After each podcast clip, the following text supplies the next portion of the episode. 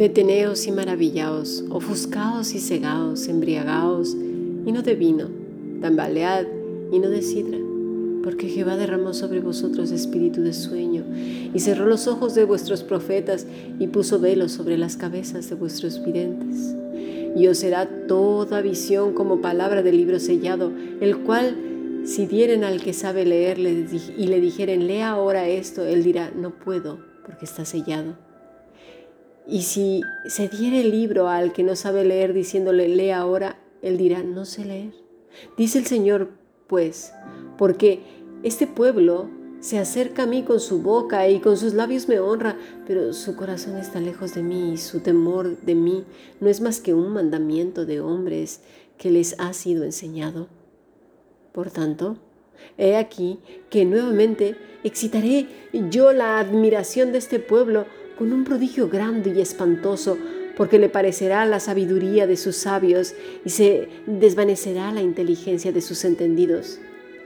Ay de los que se esconden de Jehová encubriéndose, encubriendo el consejo, y sus obras están en tinieblas y dicen, ¿quién nos ve y quién nos conoce?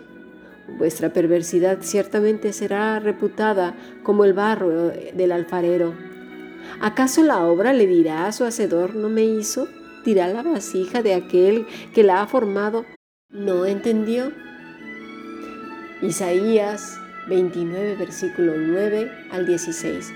Si deseas formar parte del grupo internacional o profundizar en tus estudios bíblicos, escribe un correo electrónico a fundacionbiblica.gmail.com o más que maravilloso yahoo.es.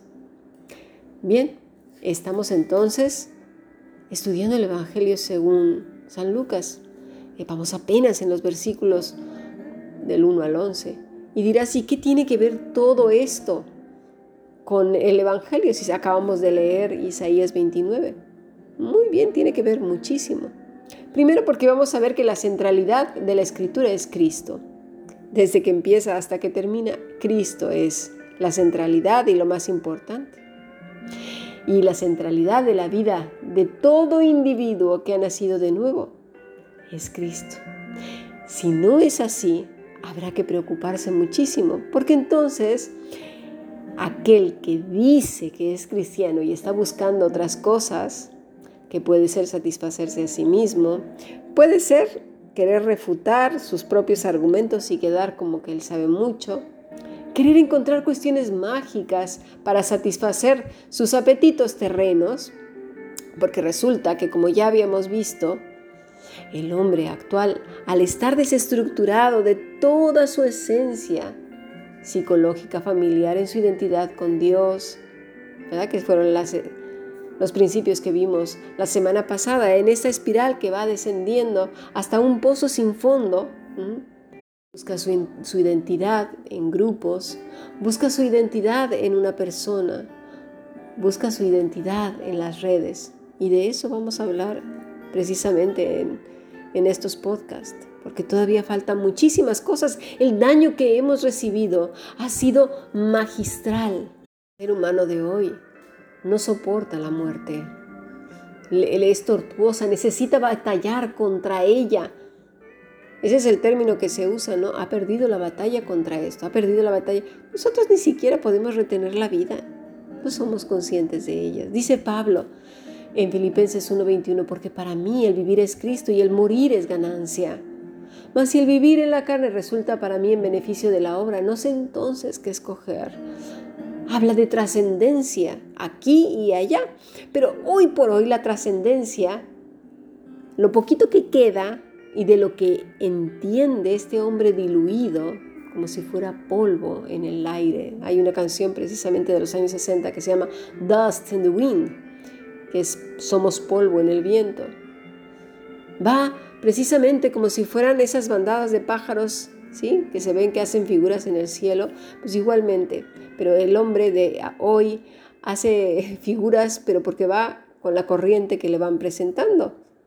Lo hemos visto durante mucho tiempo, ¿no? Cuando salió la moda de, los hot pants, la moda del funky, la moda del rock and roll y modas y modas. las modas antes, por ejemplo, era de la mujer rolliza, Luego no, en los años 60 ya vino la mujer hiperdelgada.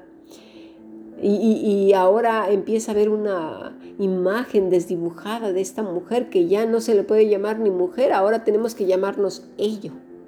Ello, el ello.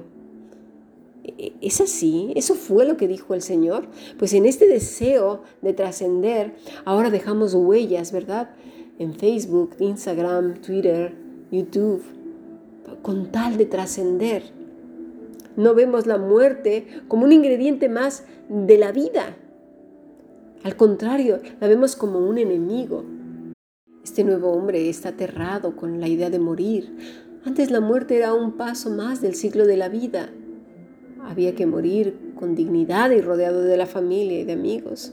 En algunas culturas era un momento solemne en otras era un momento más importante o mayor, y poco a poco este hombre que se está desestructurando, ¿sí? La muerte se ha vuelto una institución, un ente, un ente que te va a facilitar morir. ¿Por qué? Porque hay que evitar enfrentarla a ella, se ha vuelto un negocio. Tú no te preocupes, nosotros fabricamos las flores, no te preocupes, nosotros te quemamos si quieres, nosotros te vamos a mantener en un hospital y ahora te vamos a ayudar a que te mueras bien. El meollo radica que acomode el lugar y al precio que sea, debemos de vivir una gota más, aún renunciando a todo derecho y a libertad, por un poquito de vida más, un poco más de juventud, un poquito más. Mucha gente se piensa que la tentación de los últimos tiempos en cuanto a apostatar, apostatar de la fe era negar a Jesucristo, literalmente, ¿no? Que le preguntaran, ¿crees en Cristo? Y que diga sí o no, dependerá su vida. Pero eso no es así. Ya todos sabemos que somos el templo del Espíritu de Dios cuando somos creyentes, ¿verdad? Bien, el ser humano actual, quiera o no, es hijo de este siglo, de un siglo de, de la nada, diluido, desfragmentado, etcétera, ya lo hemos visto, es capaz de entregar este templo del Espíritu Santo con tal de un poco de vida, con tal de un poco de juventud, con tal de tener algo, un poquito más para trascender aquí y en el ahora, porque quiera o no quiera creerlo, no tiene asumida la trascendencia, no soporta la muerte, le tiene pánico, le tiene pánico al dolor, le tiene pánico a la tristeza. Somos todas esas cosas. El ser humano está constituido de todas las emociones y tiene que vivirlas. Pero estamos en una era en la que nos hemos tragado los cuentos de Hollywood, en donde vemos las escenas corriendo los dos en el mar, tomados de la mano, en una puesta de sol y en donde todos vivieron felices y para siempre. El sufrimiento no se concibe. No, no queremos. Lo vemos con horror y la muerte peor. Estamos en el momento ya final donde Dios ha emitido ya su juicio. Ya está. Pero queremos ir en contra de eso en lugar de caer de rodillas. Pero sabes una cosa, hemos ido todavía más allá. Fíjate, más allá. Vamos a Oseas 11:10. Testifica contra él el orgullo de Israel, pero no se han vuelto al Señor su Dios ni lo han buscado a pesar de todo esto. Efraín es como una paloma incauta sin entendimiento. Llaman a Egipto, acuden a Asiria. Cuando vayan, tendré sobre ellos mi red. Tenderé, perdón. Sobre ellos mi red, como aves del cielo los haré caer, los castigaré conforme a lo anunciado a su congregación. Creemos que somos dueños de lo que está sucediendo, cuando en realidad somos como verdaderas palomas. Hemos caído en una... Nos hemos creído más listos. Sin embargo, hemos sido absurdos, necios. Se piensan que dirán los gobiernos por las calles estas palabras y ahí estará la señal. El demonio es muy listo.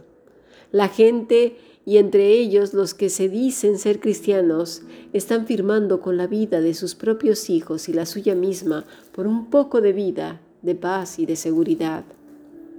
Hay muchos aspectos por observar. Vamos a pasar a nuestro siguiente podcast